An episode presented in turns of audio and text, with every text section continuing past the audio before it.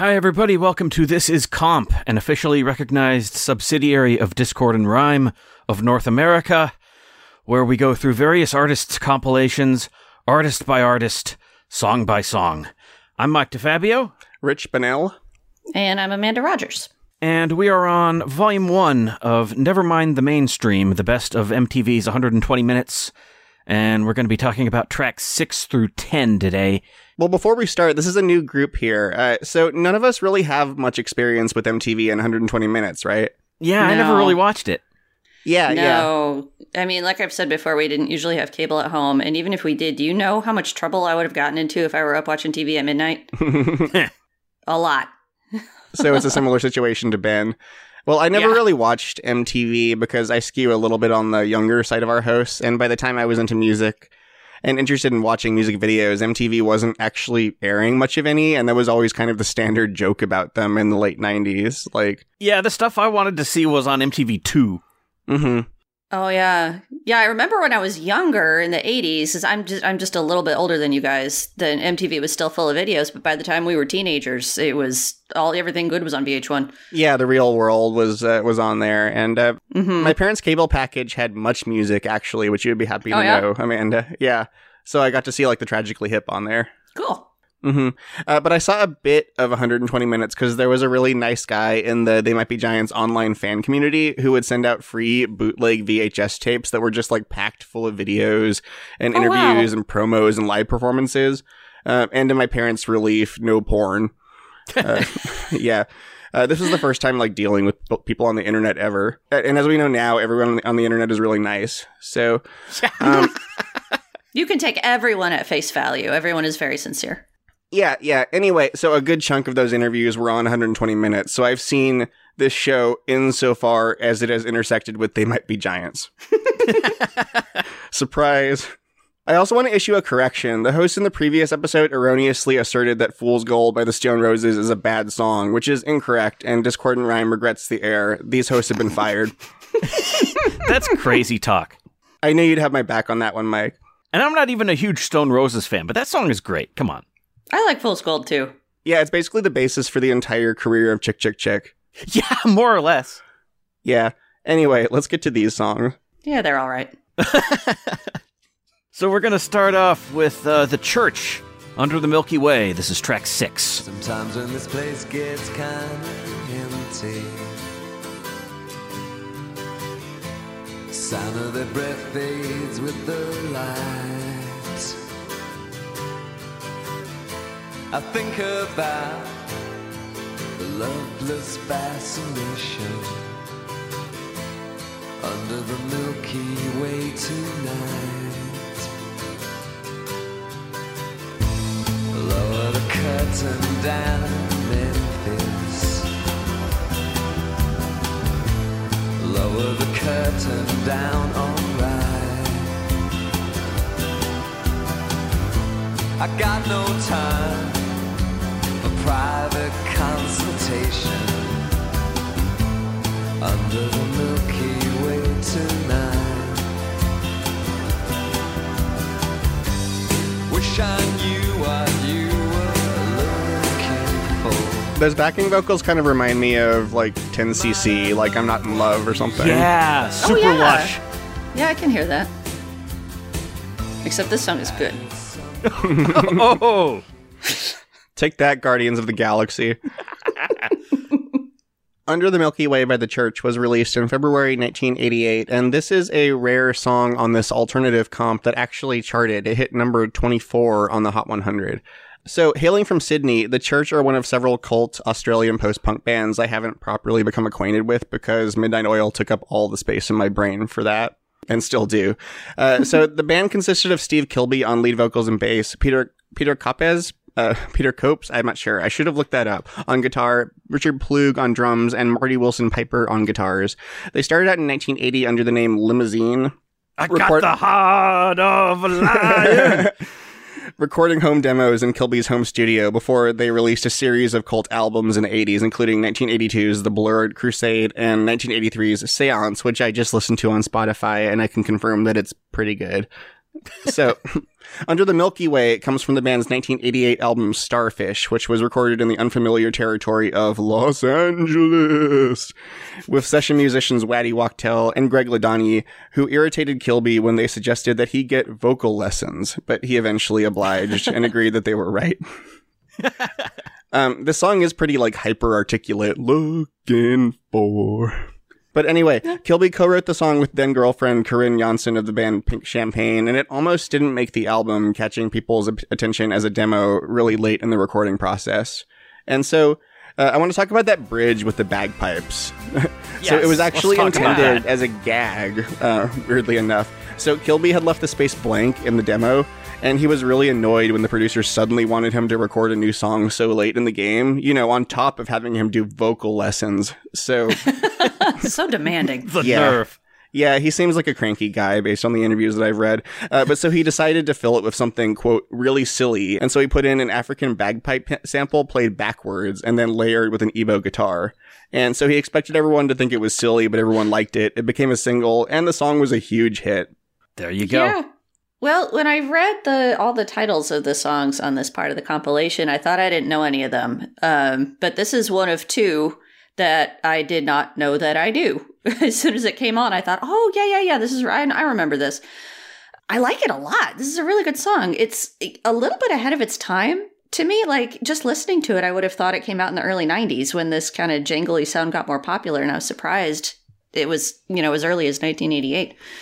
Aside from that, though, I mean, I do really, really enjoy this song, but mostly it's not super remarkable. It's a pretty straightforward, just like well written pop rock song, which is fine. You know, not everything has to set the world on fire.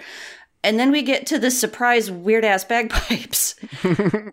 it's just that that extra little detail the song needed to take it from, hey, yeah, this is pretty good, to whoa, that's really cool. You know, it's just exactly weird enough to add this super interesting layer to the song without being so weird that it just turns everybody off. Yeah. I'm I've never bothered to listen to any of the church's actual albums, but I've always liked Under the Milky Way. Even though every time I hear it, I, I keep waiting for the part where it goes and then I think, oh, no, yeah. no, that's that that's not it. That's that's Love Song by The Cure. Yeah, I was gonna say that love song is definitely very, very similar to this song, and Yeah. it came out later. It did. I didn't notice that similarity, but yeah, you're right.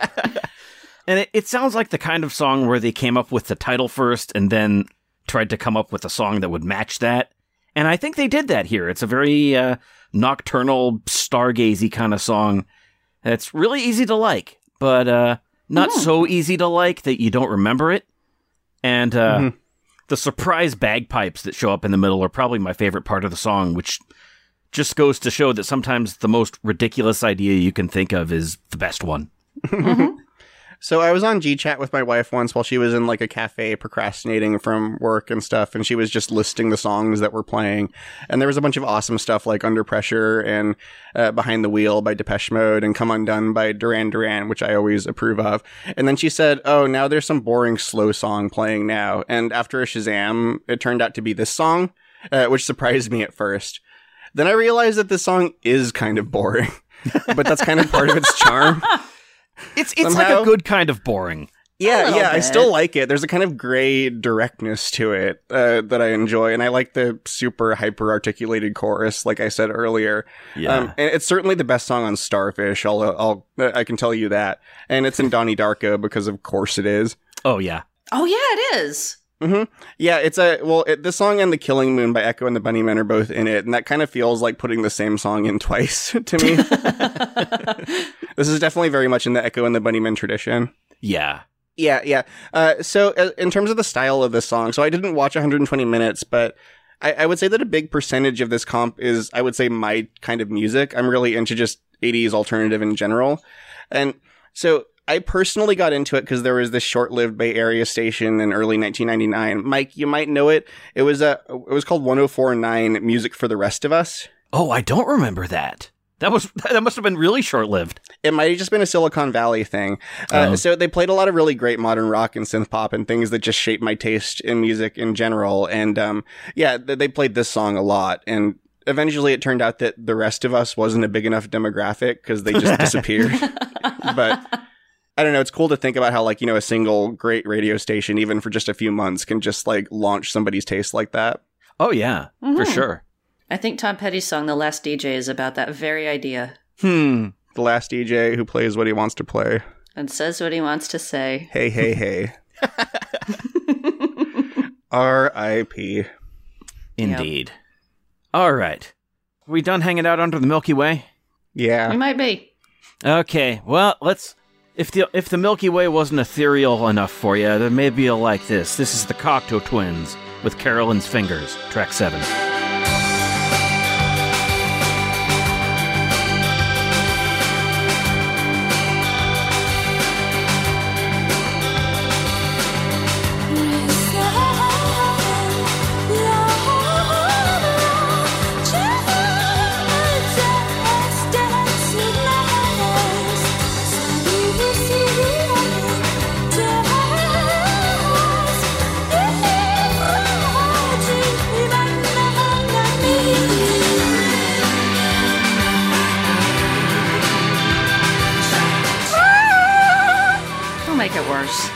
Stop it! You're ruining the song.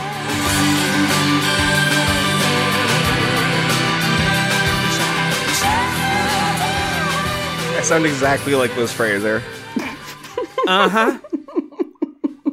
Carolyn's Fingers comes from the fifth Cocteau Twins album, Bluebell Knoll, released in September 1988. It was released as a single in the US and made it to number two on the Billboard Alternative chart, right behind Desire by U2. The Cocteau Twins formed in Grangemouth, Scotland in 1979 and took their name from an early version of a Simple Minds song.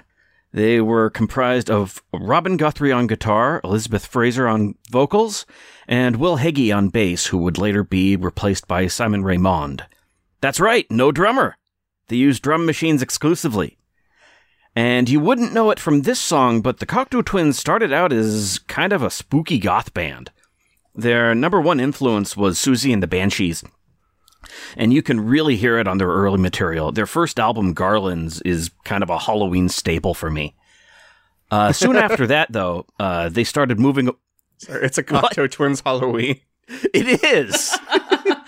if that, if if you haven't heard that album and you like the sound of that, you should hear that album. Will do. Uh, But uh, soon after that, they started moving away from that sound uh, toward the more ethereal sound that would define not only the Cocteau Twins, but also their entire record label, 4AD. Uh, the bands most similar to the Cocteau Twins would probably be their label mates, This Mortal Coil and Dead Can Dance. But really, if you want to hear something that sounds like the Cocteau Twins, you pretty much have to listen to the Cocteau Twins. It's impossible to replicate the combination of Robin Guthrie's waves of guitar and Liz Fraser's vocals that really do sound like they're from another world or something. So this song, is this the most beautiful song I've ever heard in my life? I don't think the answer really matters as much as the fact that the question was raised at all.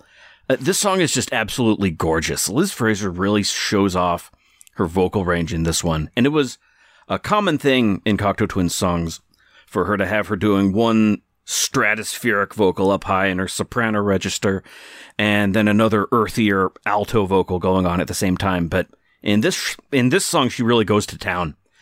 And uh, the thing about the Cocteau Twins is that as pretty as their music was, uh, they always retained just a little bit of an edge, so that it never it never went over the line and started sounding like music you'd hear at a spa or something. Like if if, if you if you want to know what I mean, uh, put this song on or any of their songs really, and and turn it up real loud. And also, also I want to mention uh, this song did have a video, and it's just if there's nothing really special about the video. It's just sort of a, a 80s performance video like they made. But uh, the the cool thing about it that I like is that you know there's no drummer in the band, so where shots of a drummer would be, they have a reel to reel tape recorder playing alongside the band, and there'll be like close up shots of it as if it were the drummer. That's really clever. I love it. Yeah. So the Cocteau Twins, like back in the 2018 holiday episode, uh, Mike, you said that they covered Frosty the Snowman because the title sounded like a Cocteau Twins song. Uh, Yeah. And something kind of shattered in my mind because I'd never really thought of them as a group of people before, uh, as opposed to like this like ether like presence that sometimes came together into musical form or something. Yeah. like well because i don't know they were like one of the earlier bands i found out about before i really thought about like where music came from and i was just really surprised to find out that the band was like liz fraser and a couple of dudes because i pictured them being more like i don't know like the precogs and minority report or something like like floating in a glowing tank and like generating bu- beautiful music together so i guess now i have to go back and rethink all of their music again No, I think you had the right idea the first time around. yeah Yeah, they're um, just these sort of what they ethereal are. spirit beings. Yeah. Yeah, yeah. Uh, I'm only somewhat familiar with Bluebell Knoll. I really like this song, but the ones I, the albums I know, I knew before this, uh, Head Over Heels for sure. I love that Yeah. one and Treasure. Around the time of Bluebell Knoll, they they didn't uh, they didn't get worse per se, but their their songs started to be like I'm gonna be I'm gonna be doing an episode at some point on Head Over Heels, and as much as I love Bluebell Knoll, it would be really hard to talk about what differentiates the songs from each other because it's all it's all kind of a piece. Well, in addition to realizing that the songs were composed by actual people, I was also surprised just from them being on this comp to find out that they were popular. Like this stuff was on the radio. this was around when they were like cresting in fame. Uh, Yeah. that's really cool to me. Like, the, and this is really early dream pop. Like uh, they're known as like dream pop pioneers. Yeah. That's I mean the, the the genre I've I've seen them listed as. I've seen them called dream pop. I've also seen them called ethereal wave. Uh, and the definition of ethereal wave is music that sounds like the Cocteau Twins. So, Mhm. And music that can be attributed to an ether-like presence rather than actual human beings. yeah. There you go. Um, well, as we have established on this podcast, I don't like anything. You like the Moody Blues? I do, that's all.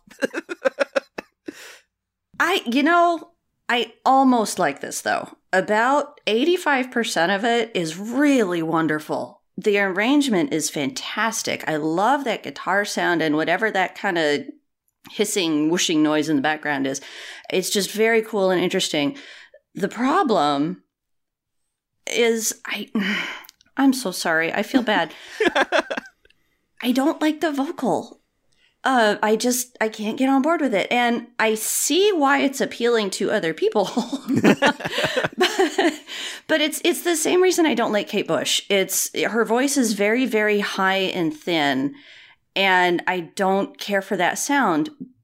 But on the other hand, Dolly Parton's voice is also very high and thin, and I love her. So I really just don't know what my problem is. Well, she doesn't always hit the super high register on every single Cocteau Twin song if that's the if that's the sole issue. Well, I've heard a few other. I didn't really like their Frosty the Snowman either. Um, I've heard a few others. I couldn't really tell you what they were, uh, but just, I don't know. Just nothing really made me want to keep digging, and I don't know. The first place I actually became acquainted with Liz Fraser is on the Massive Attack song Teardrop. Oh yeah, Uh, me too. Yeah, uh, which is also known as the house theme song, though they use an instrumental version for that. Uh, I think her instrument, I think her performance there is like really nice and subdued. Uh, I really Yeah. like it.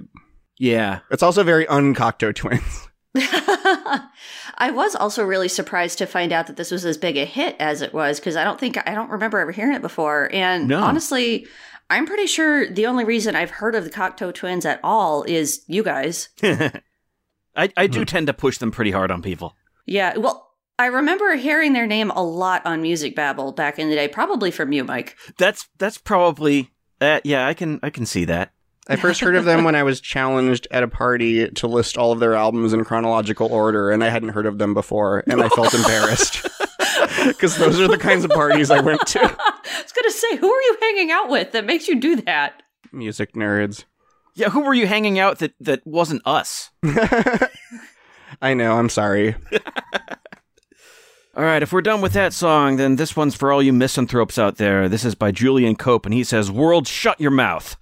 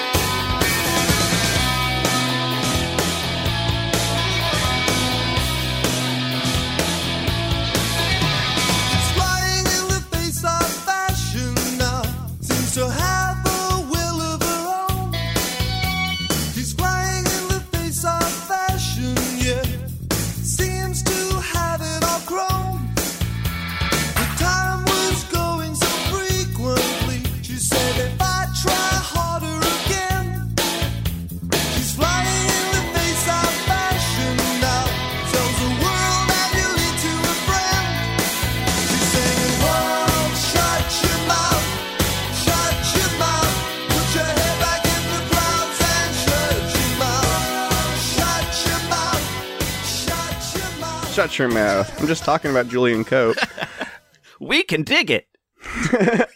So, World Shut Your Mouth was released September 1986 as the first single from Julian Cope's third album, Saint Julian, and it's not and not his first album, 1984's World Shut Your Mouth. So this puts this song in the venerable tradition of title tracks that don't appear on the actual album with that title, alongside Led Zeppelin's Houses of the Holy, Elvis Costello's Almost Blue, and King Crimson's Starless. And what, what are some other ones? We we were talking about this earlier. Oh, brain salad surgery. Mm-hmm. Yeah.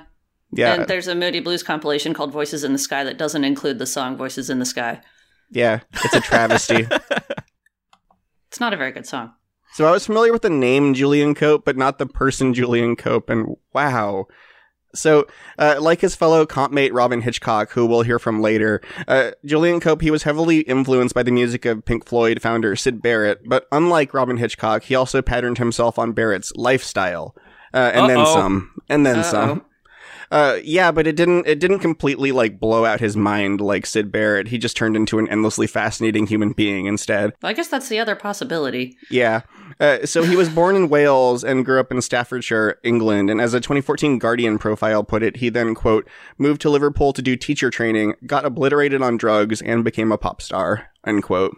Very common career path. Hmm So he started out as the frontman for the Liverpool post-punk group, the, the Teardrop Explodes, uh, and then retreated to the English countryside, subsiding on suppository-sized speed pills and Mars bars, and amassing a gigantic toy car collection that took up a whole year of his life. So uh, he returned to society in 1984 and released two albums.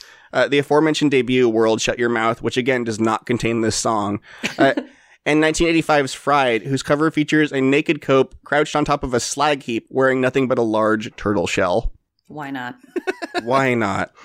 Uh, so Cope's manager encouraged him to clean up, if temporarily, for his Island Records debut, uh, the aforementioned 1986's Saint Julian. Uh, and so this song, which was on the album, was a minor chart hit, actually, reaching number 86 on the Hot 100 um, and number two on the mainstream rock tracks chart, whose history is boring even by my standards. So he even got a chance to perform it on the Tonight Show with Johnny Carson, though unfortunately it doesn't appear to be online. Uh, I looked for it. And in the decade since, he has released innumerable albums, three books of musicology, and two enormous coffee table books about archaeology. So, interesting guy. Uh, I definitely wish Julian Cope's music were as interesting as his general existence, though, I have to say. Uh, Yeah. yeah. Um, there was a time, well, as far as this song is concerned, there's a, there was a time when I fell really, really hard for this kind of like big, loud, aggressively unsubtle power pop, but now it always like, I don't know, it always feels too sugary for me unless it's executed at a really high level, which I would not, uh, I would not consider this song that, honestly. It's fun, but uh, a couple of comps in that vein, actually, that I think may even be worth covering are uh, Rhino's Poptopia series and Numero Group's Yellow Pills pre-fill, by the way. I think we have the Yellow Pills one on the list somewhere. Yeah, yeah, I'd like to do it. That would be a fun one. I love that one. hmm Yeah, it, it consists of a lot of songs that are like "World, Shut Your Mouth" and "Spirit," but are better. So, what do you all think? Well, I, I agree with you. I, I wish I liked uh, Julian Cope more than I do. You know, I I have tremendous respect for the guy as a musicologist. He he literally wrote the book on krautrock, which is krautrock sampler, which I have not read because by the time I'd heard of it, it was ridiculously out of print and it hasn't come back. But also, he he helped people rediscover Scott Walker and Syd Barrett back in the '80s, and uh, the album of the month section on his website, uh, Head Heritage, is just an absolute gold mine of cool, noisy, obscure psychedelic rock. That's right up my alley. But uh, anytime I go to listen to his actual music, I just sort of think, yeah, it's fine. I mean, I, I do like this song a lot, though. It, it sounds kind of like a nugget, but lacquered with a digital 80s sheen. Uh, he, he actually does have a song on the, the Children of Nuggets box set uh, called Sunspots, and I like that one too. That one, it's it sounds kind of like uh, if if Syd Barrett's story hadn't ended so sadly and his career continued into the '80s. It's like it's, it sounds like the sort of song he would be doing in the '80s. Yeah, that's that song's quirkier. This one's catchier. Yeah, Children of Nuggets uh, is like four discs of this type of music. If you want four discs of this type of music, Yeah, go it's a lot of this type of music, but there's some real real gems on there. Yeah, yeah. Yeah, this is okay. You know, I, I think Next. it's solidly okay. it's not as much fun as I think it wants to be, and honestly, it's only three and a half minutes, but it feels too long. Yeah, That Yeah, chorus it is goes on not forever. nearly interesting enough to be repeated as many times as it is. Yeah. I think the ideal length of the song is like I don't know, guided by voices length. Like you know, just have the verse and the chorus and get out. Yeah. Keep them wanting more. Mm-hmm. Yeah, if it was only like maybe two minutes long, I probably would like it better. All right. We done with this one? World, shut your mouth. All right. Well, everybody, everybody hide your 8x10 glossies of the Pope, because track 9 is Sinead O'Connor with Mandinka. Oh, good. I have I have like ten of those right here. I'm glad you said that, Mike.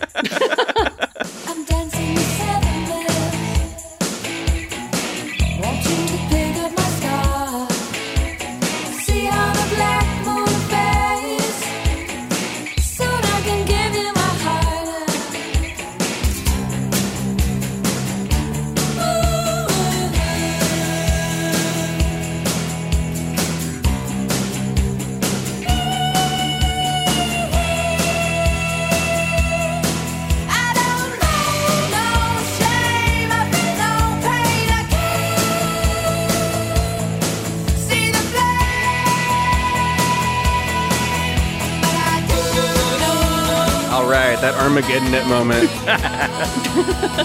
The Jangle Apocalypse.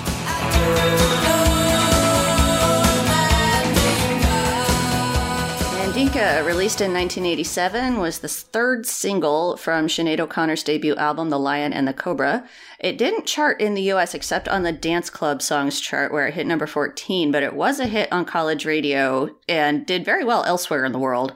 It debuted on 120 Minutes in January 1988, and according to Wikipedia, was in heavy rotation on MTV after that. But for whatever reason, didn't really do much on the Billboard charts. So, Sinead O'Connor, you have all heard of her. Uh, she was born in South Dublin in 1966, had a real rough life right from the get go. Uh, her mother was very abusive. And as a teenager, Sinead was sent to live in a Magdalene asylum, which you will be familiar with if you've seen the movie The Magdalene Sisters. Uh, while she was there, one of the volunteers heard her singing and put Sinead in touch with her bro- the volunteer's brother, Paul Byrne, no relation to David as far as I can tell, who was the drummer for a band called In Tua Nua. I don't know if I'm saying that right. Uh, she recorded a song with them, but she was only 15 at the time, and they felt like she was too young to join the band permanently. But that got her foot in the door, and she formed her own band, and then eventually was signed to Ensign Records as a solo artist. The Lion and the Cobra came out in 1987, was quite successful, mostly in Europe, but it got to number 36 in the US. But it wasn't until 1990 that she really broke through here with the album I Do Not Want What I Haven't Got and the single Nothing Compares to You with its extremely memorable video. I remember that, you know, just crystal clear. Um, unfortunately, her popularity in the United States pretty much ended there. Uh, she was infamously the musical guest on Saturday Night Live on October 3rd, 1992, where she sang Bob Marley's song War uh, to protest the abuse of children by the Catholic Church. And to make her point extra clear, she held up a picture of Pope John Paul II and ripped it in half while singing the word evil. The problem here is that while things like the Magdalene laundries and other systemic abuse by the church were common knowledge in Ireland, nobody in the United States really knew about that yet.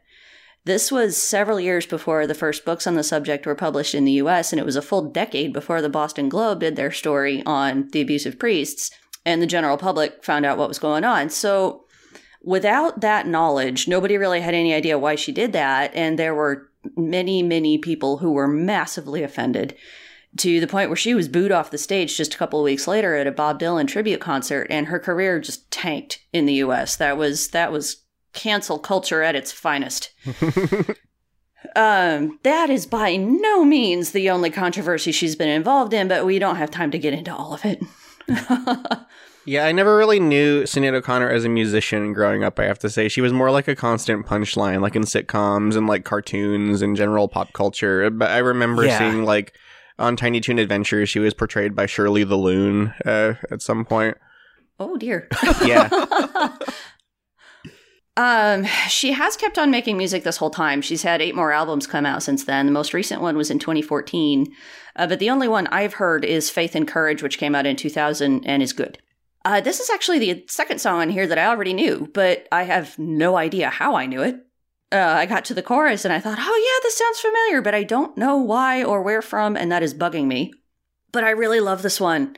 It's got just a terrific beat, although I do wish the drums were a little louder, but I always want the drums to be louder, so that's nothing new. The vocal is just fantastic, especially in that don't know no shame part. I love how she flips into the upper register for just one word at a time and hits the note. It's really impressive. um, it just the whole song is super catchy and fun and interesting. And I read a quote. She said around the time it came out that in order to fully understand the song, you have to have read the novel Roots by Alex Haley, which I have done more than once, and I'm not sure that's true. but I guess Sinead O'Connor, an Irish woman, really identifies with the Mandinka tribe of West Africa. Well, like uh, like Rich said, I, I seem to know a lot about Sinead O'Connor the person and very little of her actual music. Like before listening to this song in preparation for this episode, I only knew Nothing Compares to You and her backing vocals on Peter Gabriel's Us. Uh, oh yeah. Yeah. And I never had anything against her, really. I just never was interested in listening to her music. Maybe because her music was what people talked about the least. Yeah. Uh, and this song hasn't made me like an instant fan or anything, but I enjoy it. And uh, it fits right in with the rest of these songs. It's got a simple but effective guitar riff, uh, a keening soprano vocal that she kind of wields like a weapon almost, yeah. and uh, production that's uh, just polished enough to sound, you know, nicely produced, but not so much so that it sounds like you know hysteria. It's it's really good use of glossy production. Ooh, dis. well, I'm sure this is the actual band performing here uh, in this case.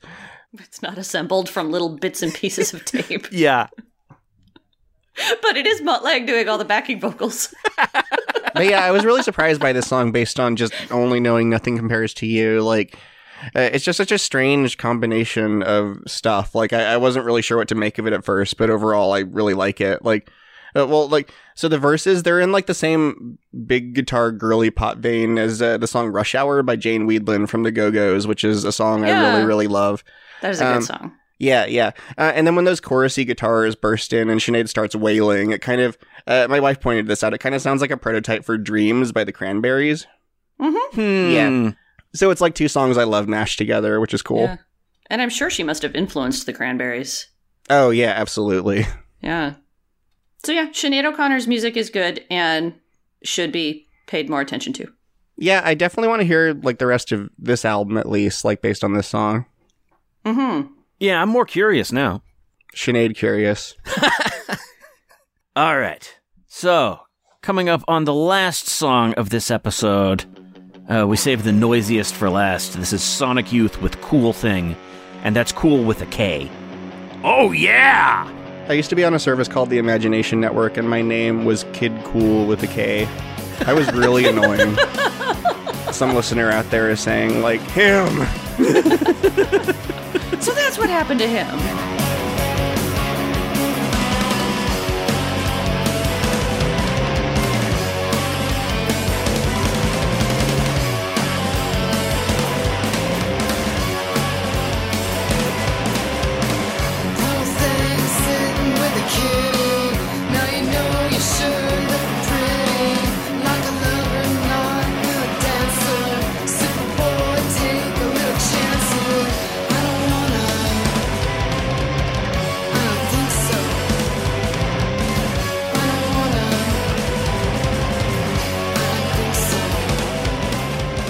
The Kool Thing comes from Sonic Youth's 1990 major label debut, Goo, and the single reached uh, number seven on the Billboard Modern Rock chart, which is just the alternative chart with a different name.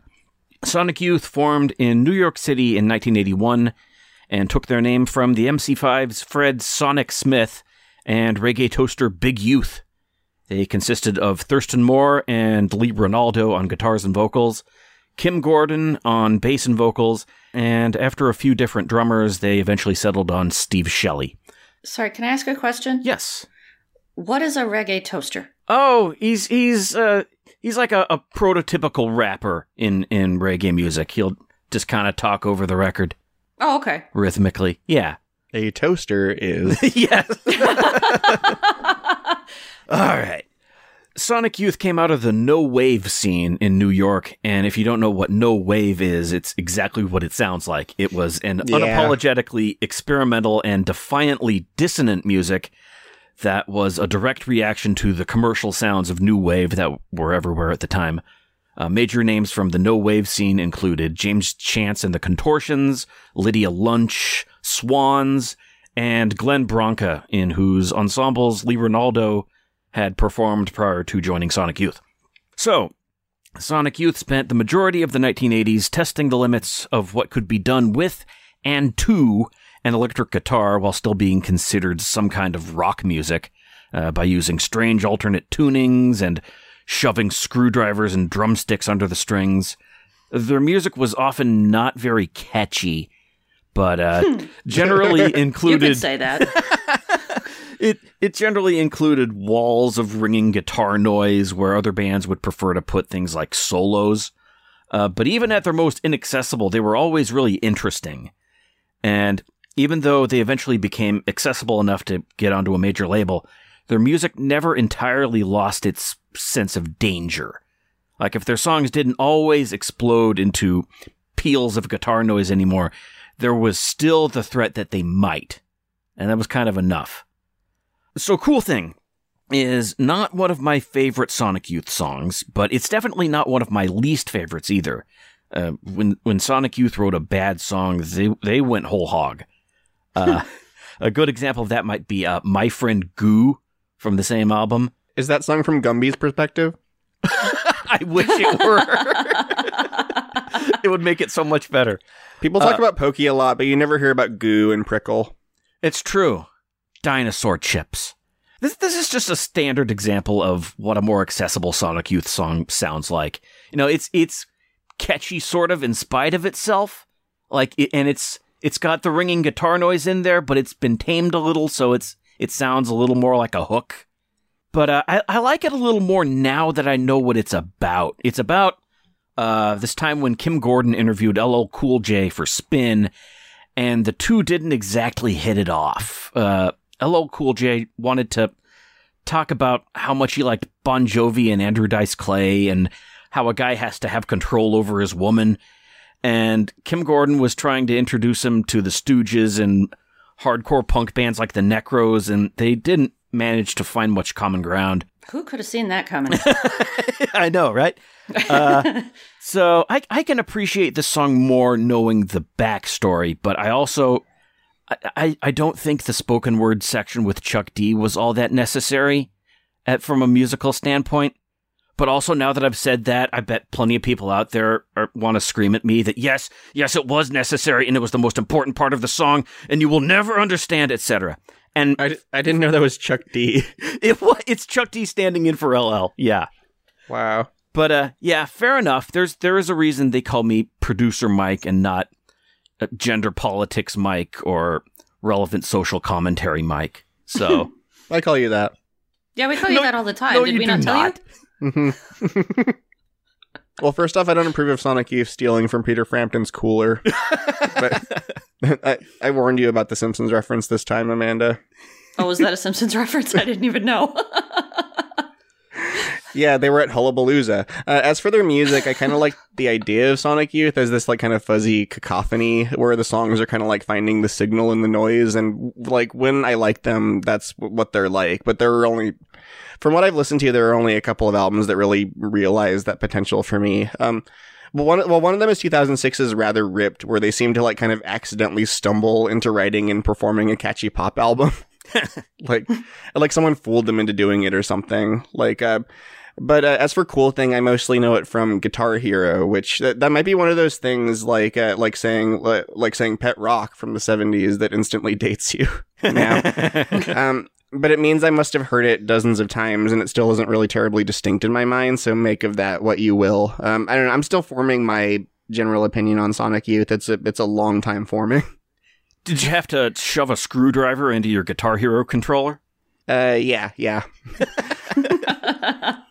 Well, I hmm, I want to like Sonic Youth. Much like I want to like things like skydiving and calamari, but I am just not an adventurous person and I don't like any of these things. uh, this song is about as close as I've ever come to liking a Sonic Youth song, though. I mean, it, it's somewhat cleaner than their other stuff that I've heard, which helps. And I like the guitar sound, but in general, I just don't tend to enjoy music that is deliberately abrasive, and I hardly ever like spoken word bits in songs, so this is just really not my thing. I think I want to like Sonic Youth is a pretty common opinion, probably. Yeah. yeah, it's, I did read Kim Gordon's memoir, and it was really good. I enjoyed it a lot. And they have a song called Little Trouble Girl that oh yeah. Kim Gordon did with Kim Deal, and that's that's a really nice song. I like that one. But when you mentioned how when they did a bad song, they just you know went all the way with it, and I am genuinely wondering how you tell a bad Sonic Youth song from a good Sonic Youth song. They had a tendency to get really sassy. and uh like another another example is uh the the song Master-Dik, which is a a, a bonus track on their the the CD version of their album Sister. It's Thurston Moore trying to do a rap song, Oh no! and he should not try to do that. no. wow. Like he doesn't try to rap, he just kind of yells in a sassy manner. It's it's not good. It, it reminds me of the Dee Dee Ramone rap album. Mm. Yeah, this is just it's it's a it's a quadrant of the musical universe where I just really don't spend very much time and I don't know my way around. You just don't like bands with Sonic in the name. it took me a second to connect those dots, but yeah, that's true. That's and for the record, I I don't really like skydiving or ca- calamari either, but uh I don't know. I guess I guess abrasive music is just sort of like my one way my, my my one way of like allowing myself to have these sort of extreme adventurous experiences. There you go. Yeah. I watch roller coaster videos on YouTube. That's how I do that. there you go. Well, as we established in the last episode, Red Hot Chili Peppers are skydiving music. Oh, and uh, by the way, uh, thank you, Ben Marlin, for ably taking that bullet for me. I was going to be on the episode, but I just didn't want to talk about the damn Red Hot Chili Peppers. So Ben was there instead, and he just like charged into the charged into them like a soldier who would just with no fear. He was amazing. Thank you, Ben. I want to Taking one for the transcribe podcast. Ben's description of the Red Hot Chili Peppers and put it in Wikipedia. oh my god, I hate the Red Hot Chili Peppers. Okay, okay, we're done here. We're done here. Roll credits. What do you call this record with all these songs? This is comp. Yeah, yeah. This is comp. Yeah, yeah. This